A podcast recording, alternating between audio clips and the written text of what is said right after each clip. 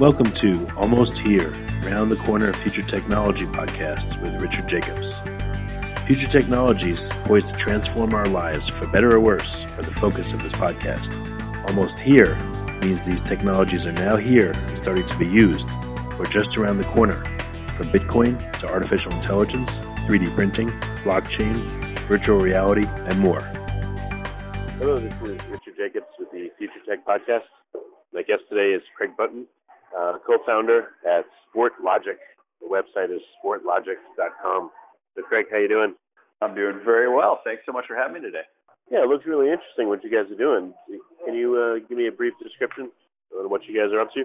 Yeah, sure. So we are uh, we're a team of um, computer vision AI researchers uh, who have built a technology that that can uh, watch broadcast sports feeds, so NFL games or NHL games or Premier League uh, soccer games. Uh, we capture 158 million data points per game, and then we take all that data and we uh, we turn it into sort of like actionable insights. So things that teams can use to win more games or uh, content that fans can use to uh, see the game and understand the game better. So you're like an AI coach, I guess, or third eye that watches.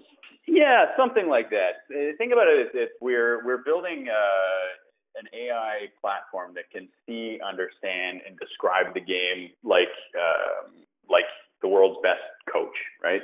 Um, and now imagine yourself as a fan sitting at the water cooler, you know, talking with people at the office, and this AI coach can actually understand the game really well and actually can counter some of the points that you're making and can show you some of the new things to look at that you might not have noticed otherwise.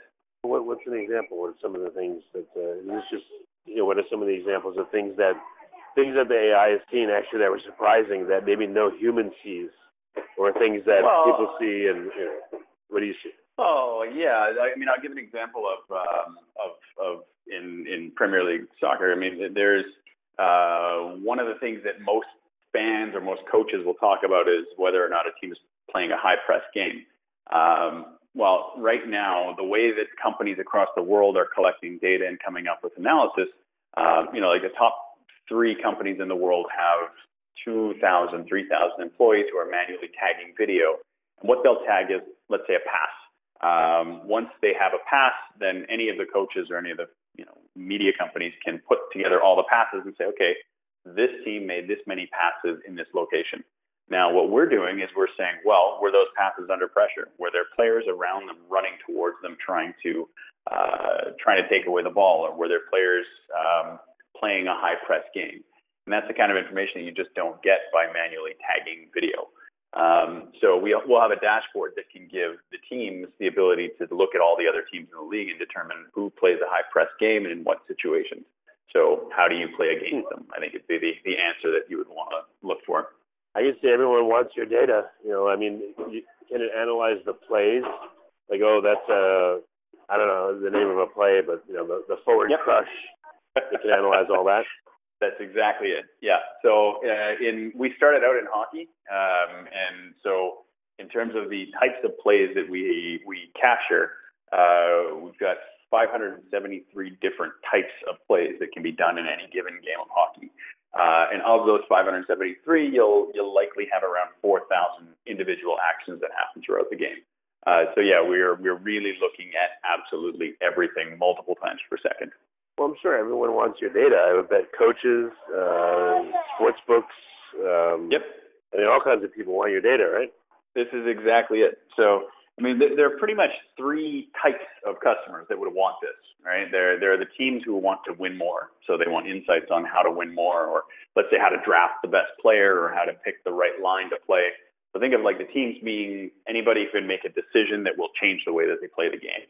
Um, media uh, wanting the information to get sort of these new stories, information, you know, maybe being able to cater the stories to individual fans when they're watching the game, describe parts of the game that you might not see, uh, let data back up arguments that are happening about the game. Um, so, so there's teams, there's media, and then there's sports betting. Now, on the sports betting side, I mean, we're currently predicting game outcomes uh, in the NHL with, with close to 70% accuracy. Uh, so really, really, really much yeah, I mean, it's when you have uh, we literally we have 12 PhDs working on this. So we're we're at a point where we just have so much information and so much brain power looking at all that information that we are we're predicting the games the same way that let's say a um, maybe the, if you had a group of the best coaches in the world watching the games and they were to sit and predict what was going to happen that's kind of like the engine that we've built well what point are you predicting the game like three seconds before it's over or before it even starts or three seconds before it was over. I don't know if uh, I don't know if anybody is all that interested. I just had to uh, tease you on that, but yeah. Yeah, no, but so we've uh, well, this the the close to seventy percent accuracy is uh, is pregame prediction, um, and that is like regular season pregame uh, standard games. Uh, yeah, the we so also how could, have how could that, that if it's seventy percent pregame, I mean that would mean as a sideline, you could bet all the sports books and like clobber them. You know, if you're even over like 50, if you're like 52 percent, you have enough of an edge to build like a monstrous uh, purse over time. Correct. that that is correct. Uh, now, okay. here's the interesting thing. If uh, here's where where things get really um, different. So the expectation when you can predict games with that kind of accuracy is that well, just go out and build build a sports betting you know organization. Just go bet against the lines. But that's kind of like saying you're going to go out and build a company that's going to beat Wall Street, right? Uh, you're almost better off providing all of the insights and all of the data and all the tools to the entire industry uh, to enable the industry to to function, you know, more uh, efficiently. Um, there's also better tools and better products that can be given to individual people who are either watching sport or or betting on sport uh, giving them the tools to do that as a company is much more valuable than just flat out going and, and betting. Uh, it, it is hands down the better strategy, and we've looked at it a hundred different ways. Um, so, oh, what, what tells you that? I'm curious. Why? Why do you? Um, is that empirically so, or is that just your belief, or like, what tells you that? Uh, well, if you look at, um, I don't know, let's say how much how much money is being bet on sports in any given year. You, you've probably got what the numbers are ballpark range in the U.S. alone. Uh, 150 billion dollars is bet on sports annually. Um, sports books will generally, um, I don't know what a, what an average handle is, but let's say it's uh, five to ten percent. Uh, that becomes their actual revenue. Um, you've got a handful of players who are actually collecting any of that revenue. Um, people are using so you've got operators, so you've got the actual app that people are using to bet. That's where that that money is generated. And then you've got suppliers who are providing those sports books with the data and with the services that they need to be able to provide those services to build those products. Um, if you were to, let's say, build a hedge fund, let, let's say that becomes the model that you choose to do, and you just put a group of people, a group of traders in a room, and uh, they take a management fee to be able to um, uh, you know, bet on sports. If if you were to take even a one percent edge on the market and then provide your revenue as an organization as being a management fee on investors putting money into that hedge fund, I'm not convinced that the overall uh, liquidity in the market would support that as a, as a company relative to if you were to give the entire industry, so the big players in the industry, a 1% edge or be able to um, enable everybody to capitalize on on arbitrage in, in real time as kind of being that that tech enabler for the industry. I just, I mean, it's it's a bit of a hypothetical discussion because the product and the technology doesn't exist. I mean, we're literally building it. Um, but just in in terms of overall size of each one of those, uh, yeah, I just I don't think the liquidity is is there on on the hedge fund side. Um, maybe I'm maybe I agree I'm with you. But, uh, I mean, you'd you'd move the market too. If you have well, that much of an advantage, I mean, you'd move it. Of course, you'd and, it, and that's the that's the thing with hedge funds, right? If you if you if you go out and you are market makers, uh, there will be you know people will follow, and that so you you kind of begin to um, reduce your advantage over time. Uh, so yeah, for us, it just as our core competency, like the thing that we do is we collect the information, we understand the game, we have models that can predict the game in real time. So the question then is how do how do you maximize the value of that technology? And I just see is like the the entire industry is slow. There's a lot of manual labor. There are models that are very subjective. Uh, and just being able to streamline the entire industry is really where we see it being. This is how we flip the whole thing on its head. So I mean, there's got to be some. You know, you collect so much data. What are you tell me about whether you know a pass is under pressure or not? What are what are some of the other things you collect that no one else does? And there's got to be things that data is telling you that you think are very unusual or interesting. You know, without giving away your yeah. secret sauce, what could, what could you tell me about what you're seeing? well, I can tell you the um, so we we started in the NHL um, three years ago, um, and within really two and a half seasons, we've signed on 25 teams in the league. Uh, the we were behind pretty much every trade in the in the NHL this past year, um, and one of the, core reasons for that is that we're not comparing um, apples to oranges anymore. Like you're not just saying, okay, we need a defenseman and and let's these guys are good defensemen because of let's say I don't know, their Corsi. Uh, what we're doing is we're comparing apples to apples, where you've got let's say a puck moving defenseman versus a puck moving defenseman and looking at how strong other players on the uh, on their lines are when they're on the ice. Um, and you know how strong are they between the I don't know loose puck recovery in the defensive zone through moving the puck through the neutral zone. And if that's their one specific job then let's compare that one player to every other player whose job is it to do that exact thing.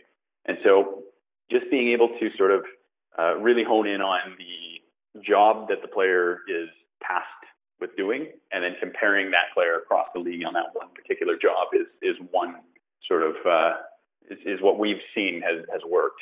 Well, I mean, during a game or during a series of games leading up to uh, the championship, I could see a team using this to customize who's on the field and who comes off, depending on who they're playing against and what's happening in the game. You're bang on. Yep, and this is the kind of thing that now, I mean, the the second that a player gets on the on the ice or on the field, um, you've got their line, you've got who they're playing with, you've got who they're playing against, and you've got a, an expected goal model based on that particular game situation in real time, uh, rather than sort of you know very general, broad, you know, uh, predictive metric of the game that happens kind of early or before the game starts. Now you've got really detailed real time hmm. information. That's crazy. I mean, that means uh, you know your opponent's weaknesses too, based on the players have, uh, and the the plays they run and everything. You know. You just uh, you just said our tagline, which is know your opponent. This this was the biggest the the biggest thing that we had to offer to teams is uh, one of the things that we have that other competitors don't is that we don't need to put chips on players or we don't need to install hardware in stadium. Uh, we get all of our information from broadcast feeds uh, or from single camera footage so being able to capture all of that, we can now go back and do historical information. Uh, so we recently actually just ran the 1972 Summit Series, the Canadians versus the Soviets, uh, and then looked at like all of the historical players and how they played and compared their lines, and it was really cool. And, and, and I think probably as we uh, push further into the NFL and into uh, Premier League, we'll probably take some of the biggest, you know, most famous games in history or players in history and run them as well. So, uh, hmm. so yeah, really, really excited. Your wife must complain that now you have enough of a reason to watch sports constantly, right? it's work, honey. It's work. yeah, literally. That's that's cool. I mean, you know, but as we were talking, remember the hedge fund example? You doing this is going to change the game. You know that, right? Agreed. I mean, it's going to become the standard. If you don't have AI supporting you and doing this analysis, I mean, you're you're at a it's like malpractice, I guess, if you're a coach. Yep. Uh, well, it's an interesting uh, interesting term, but yeah, uh, this is this is the kind of thing where we couldn't give away our products when we first started. Our first first really? customer. Um, I mean, look, when you show up, we showed up. I mean, in their defense, we were showing up with Excel spreadsheets, and nobody wants to buy Excel spreadsheets. Um, right.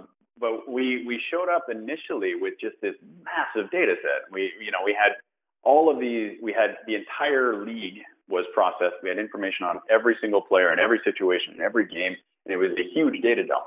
The, the first team that, that took this from us, I mean, they, they sent us a hard drive with all the videos on it to process for them, uh, and they charged us for the hard drive. we paid them a hundred bucks. so, um, but we ended up going, you know, that team just sort of really had a phenomenal season, and then we signed. I mean, as they started going, we signed on seven more teams in, in that season, um, and it was clear that those teams, the first ones on board, had an advantage. I mean, if you had us, you definitely had an advantage. The next season, once we hit that sort of halfway point, you, you're exactly right. The teams that didn't have us were at a disadvantage, uh, and that's that is just now the the reality. Do people, do fans even know this is going on? Um, I think the super fans do. I mean, uh, it's we we tried really hard early on to try to find a business model that made sense where we could we could open up a lot of the data to the fans.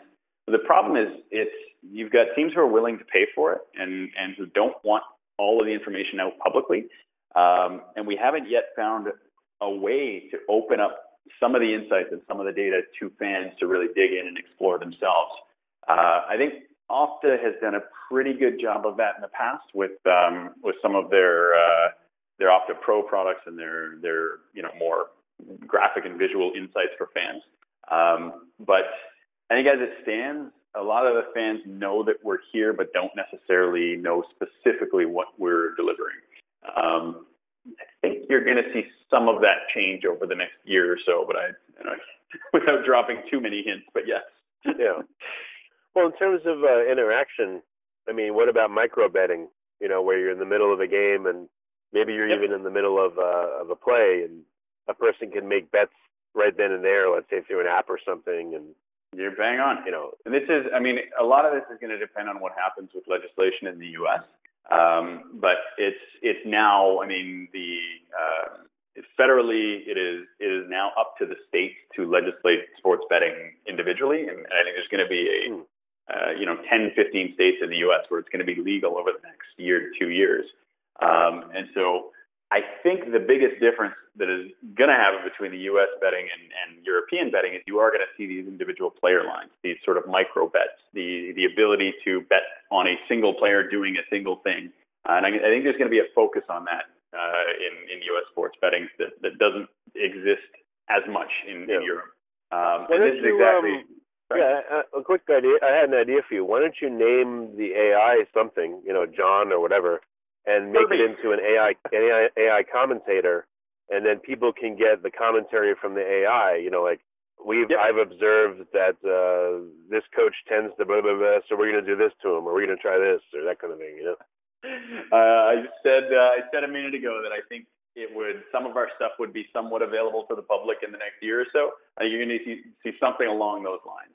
Um, so this is this is the kind of thing where if you let's say have a particular interest in a in a team or in a player, um, getting specific stories that you want to see about that player would be really cool, right? If if uh, let's say you've got three keys to the game, you know, LeBron plays a certain way and has a um, don't know uh, a certain metric that you might not have otherwise looked at. That every time he does that metric a lot, um, you have you know they they tend to win more.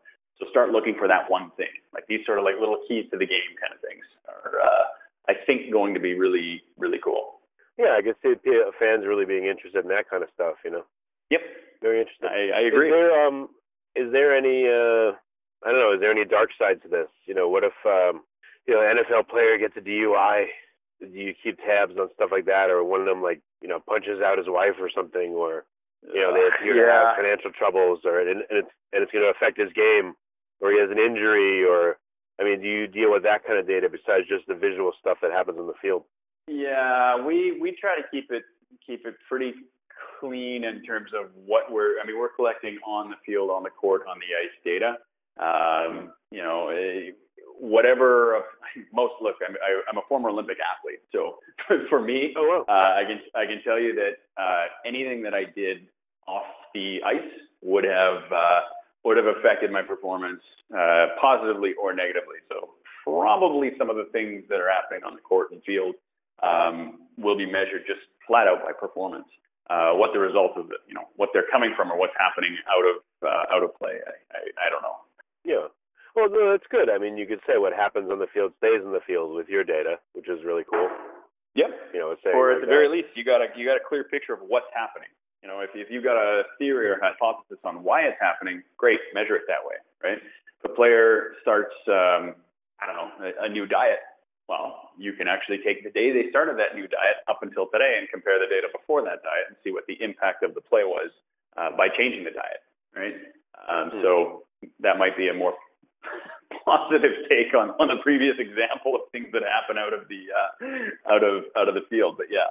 Well, what about um, if someone's playing hurt, or if someone um, I don't know. I just wonder if it would be co-opted by um, of course. insurance I mean, or some other people that want to know. Hey, we want you. You know, you've observed the player. We want to know if this correlates with that.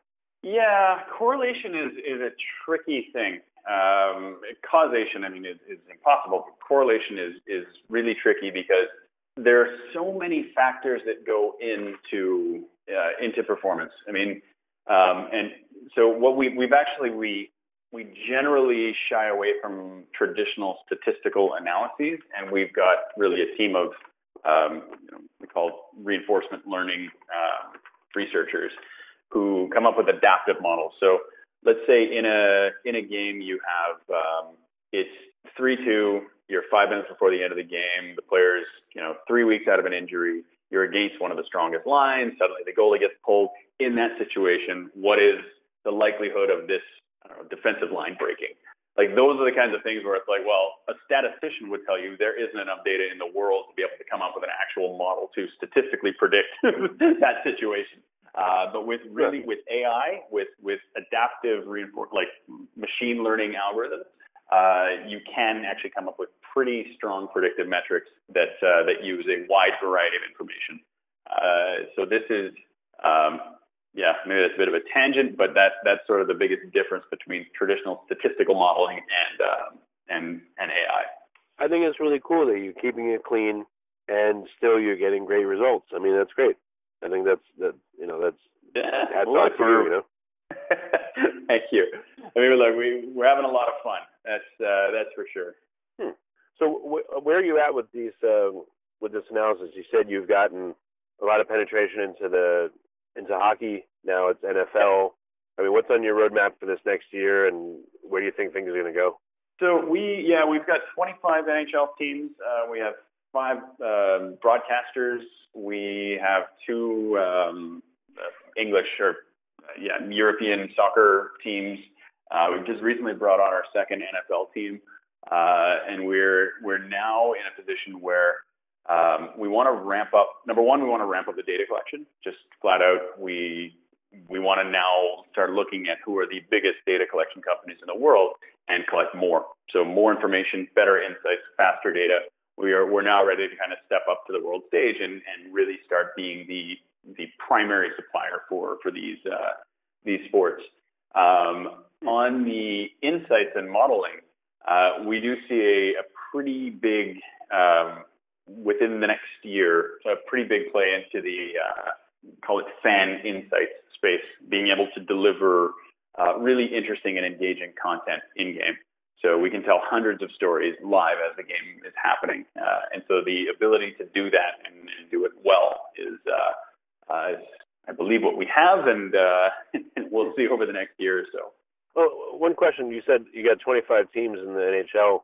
Have you seen the effect of your work yet? Has NHL yeah, games have NHL games changed a lot, and what have you seen? Yeah, yeah, we've seen um, I guess without getting into details, but we've seen tactics that teams are, are deploying have become really uh, uh, well defined, and we've seen specific play around the offensive zone and, and in front of the net change.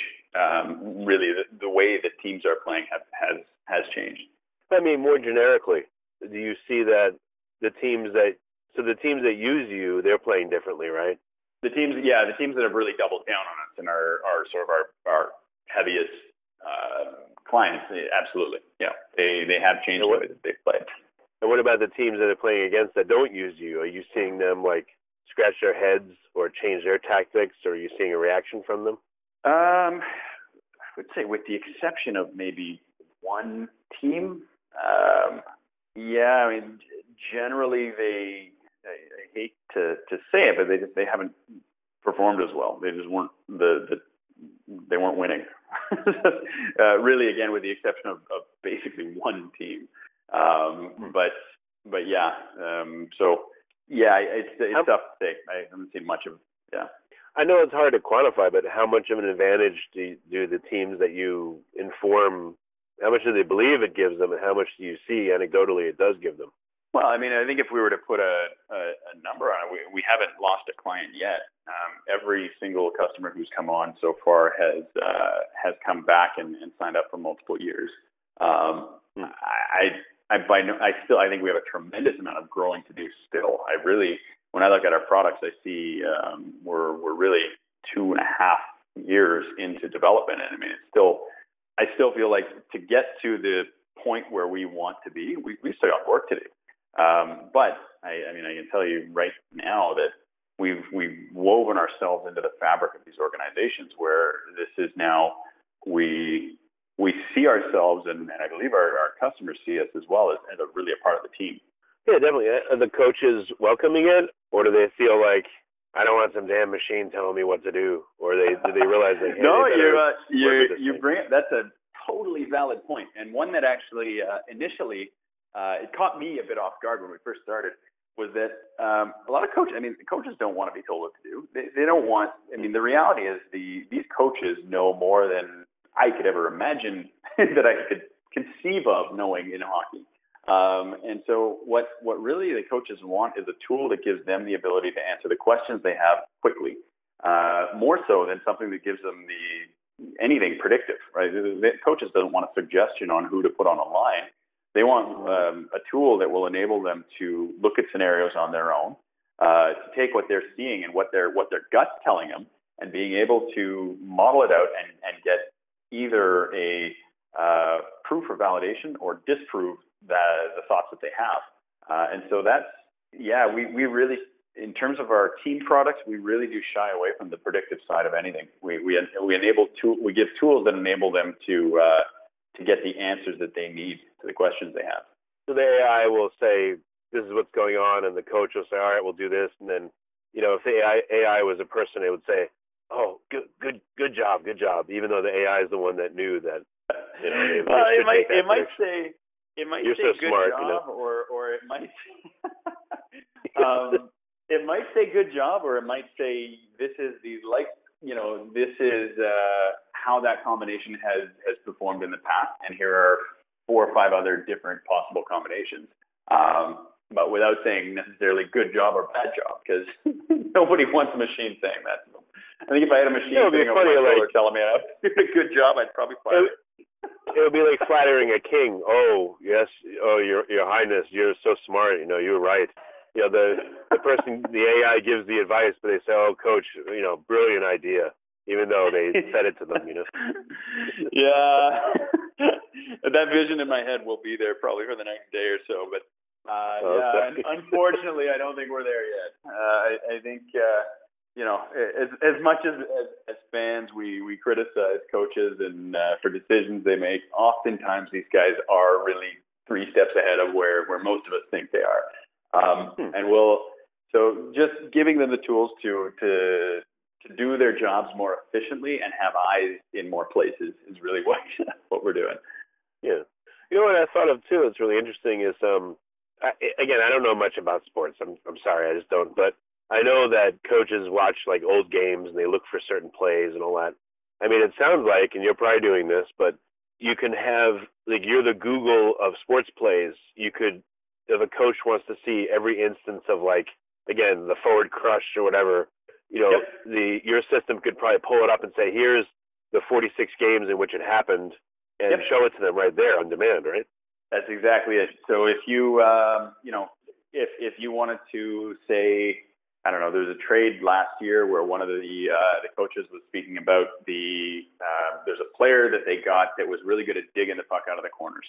Um, that was sort of the explanation. That's what he was good at, and he helped create generate plays because he was good at that. Uh, we looked at it and we were able to instantly queue up all the videos of that of that that particular play, and then all the ones that resulted in positive, like in, in the team maintaining possession, and all the results that you know were less positive. And being able to split those videos up so that they can look at some of the videos and then look at the others, and you can clearly then the coach can look at it and go, ah, wait a sec, look at how these guys are positioned, or or here, uh, yes, he is doing this a lot, so this is what we thought he was doing, but look at the game state or the situation in which this happened when it was positive or negative. And so it gives them just eyes where previously they didn't have eyes. So yeah. Very interesting. Well, this is really cool. No wonder why you're so excited about it. I mean, I just it's it's really cool. It's very interesting. I think a lot of people well, thanks very much. fiending for it. Yeah. Yeah, no, we are we are like I said, being at the intersection of tech and sport right now. It's just a really exciting place to be. We're really, really uh, we're having a lot of fun. Um, a lot of really smart people. Um, as I mentioned, I mean, coming from the athlete space, I mean, I trained with some of the best athletes in the world, and now I'm sitting here in a room with some of the best researchers, the best developers, the best people uh, in a you know building product that is super exciting. So yeah, I, I would have to echo your sentiments. It's really, really a fun and a really cool place to be right now. Are you going to go back in time and profile your own old videos and and cringe and see what the AI says about you? never, never, never, never. Let that glory live on in my mind.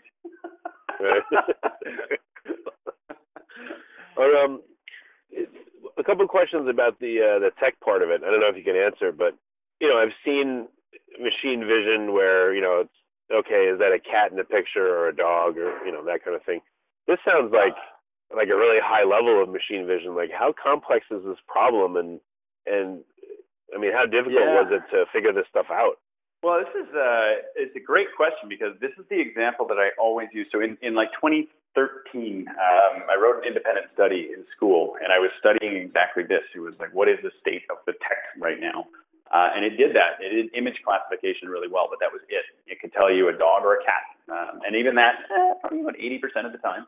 Um, but what? So when my when my, our co-founder and I got together, we basically took a whiteboard and we said, look, from beginning to end, what does the future look like? What is this? You know, what technology exists? What products exist? What is the like? What te- just all reality aside, what does the future look like? And we basically spelled out what does the future look like. I mean, to- top to bottom, never mind any reality or anything that exists today. What what is what are all the technologies and all the applications that could exist in a in a perfect world? Uh, we then took that as being kind of our end game, and we backed that up to today. And we kind of put this into this uh, sequence of massive technological milestones. Uh, there were roughly eight parts of this thing where that didn't necessarily some existed, some didn't yet. Uh, some could be developed in parallel, and some had to, you know, were dependent on earlier technologies. So hmm. we took all of those. We went to eight university labs across five universities across the country.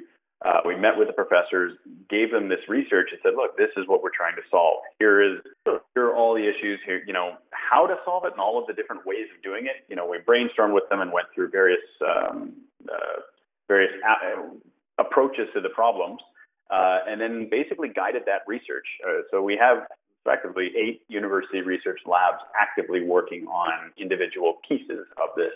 Uh, oh, wow. And so with with that, we have now university collaborators and um, uh, you know technical advisory panel that consists of all of these uh, these professors who come and come in and maybe once a quarter and, and we'll go through uh, all of our ideas and all of our you know, direction and, and everything. Um, we've since of of those university research projects, we've filed six patents over the last three years. Uh, we have um, 12 PhDs who have uh, who have come out of either those projects or sort of peripheral projects, um, and so it, it kind of served as a a you know sowing the seeds of, of these new technologies, but also as a recruitment um, funnel for us. Uh, and so the reason that we are so ahead is because we really, I mean, that was four four years ago, right? So we we actively were investing in early stage research really, really since the beginning. So I mean, our DNA as a company has been uh, really leading the way on on the computer vision and, and the AI modeling side. Um, so so yeah, we are definitely ahead, and it's and at this point, I don't think it's something that you you can just throw money at and uh, and, and get. I mean, for us, it was really an investment early on that we we made, and, and we've been sort of um, you know capitalizing on on that sense. Okay, very cool. I just got one last question because I know we're running out of time. have you been approached by industries or corporations that aren't in sports but that want what you've created? They want to use it for their industry.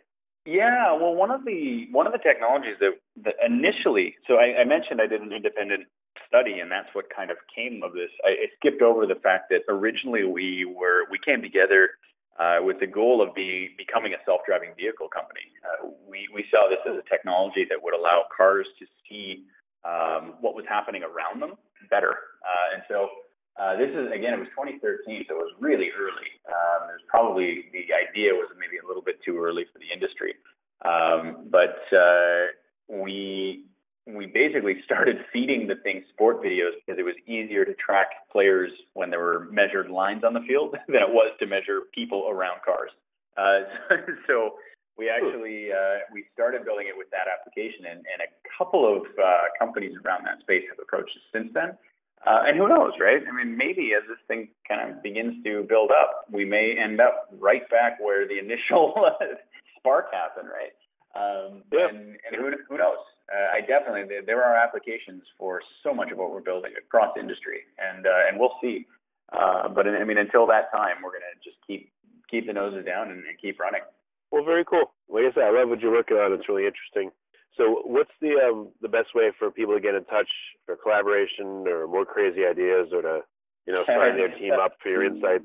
Yeah, sportlogiq.com. Uh, S P O R T L O G I Q dot com. Uh, we've got our email address there. I mean, we're on Twitter. Uh, yeah, feel free to reach out. Okay. Well, very good. Well, Craig, thanks so much for coming on the podcast, and I really appreciate it. Hey, thanks so much. I really appreciate it. You have been listening to Almost Here Around the Corner Future Technology podcast with Richard Jacobs. Subscribe to this podcast, post a review to discover more future technologies that are poised to transform our lives for better or worse, such as Bitcoin, artificial intelligence, 3D printing, blockchain, virtual reality, and more.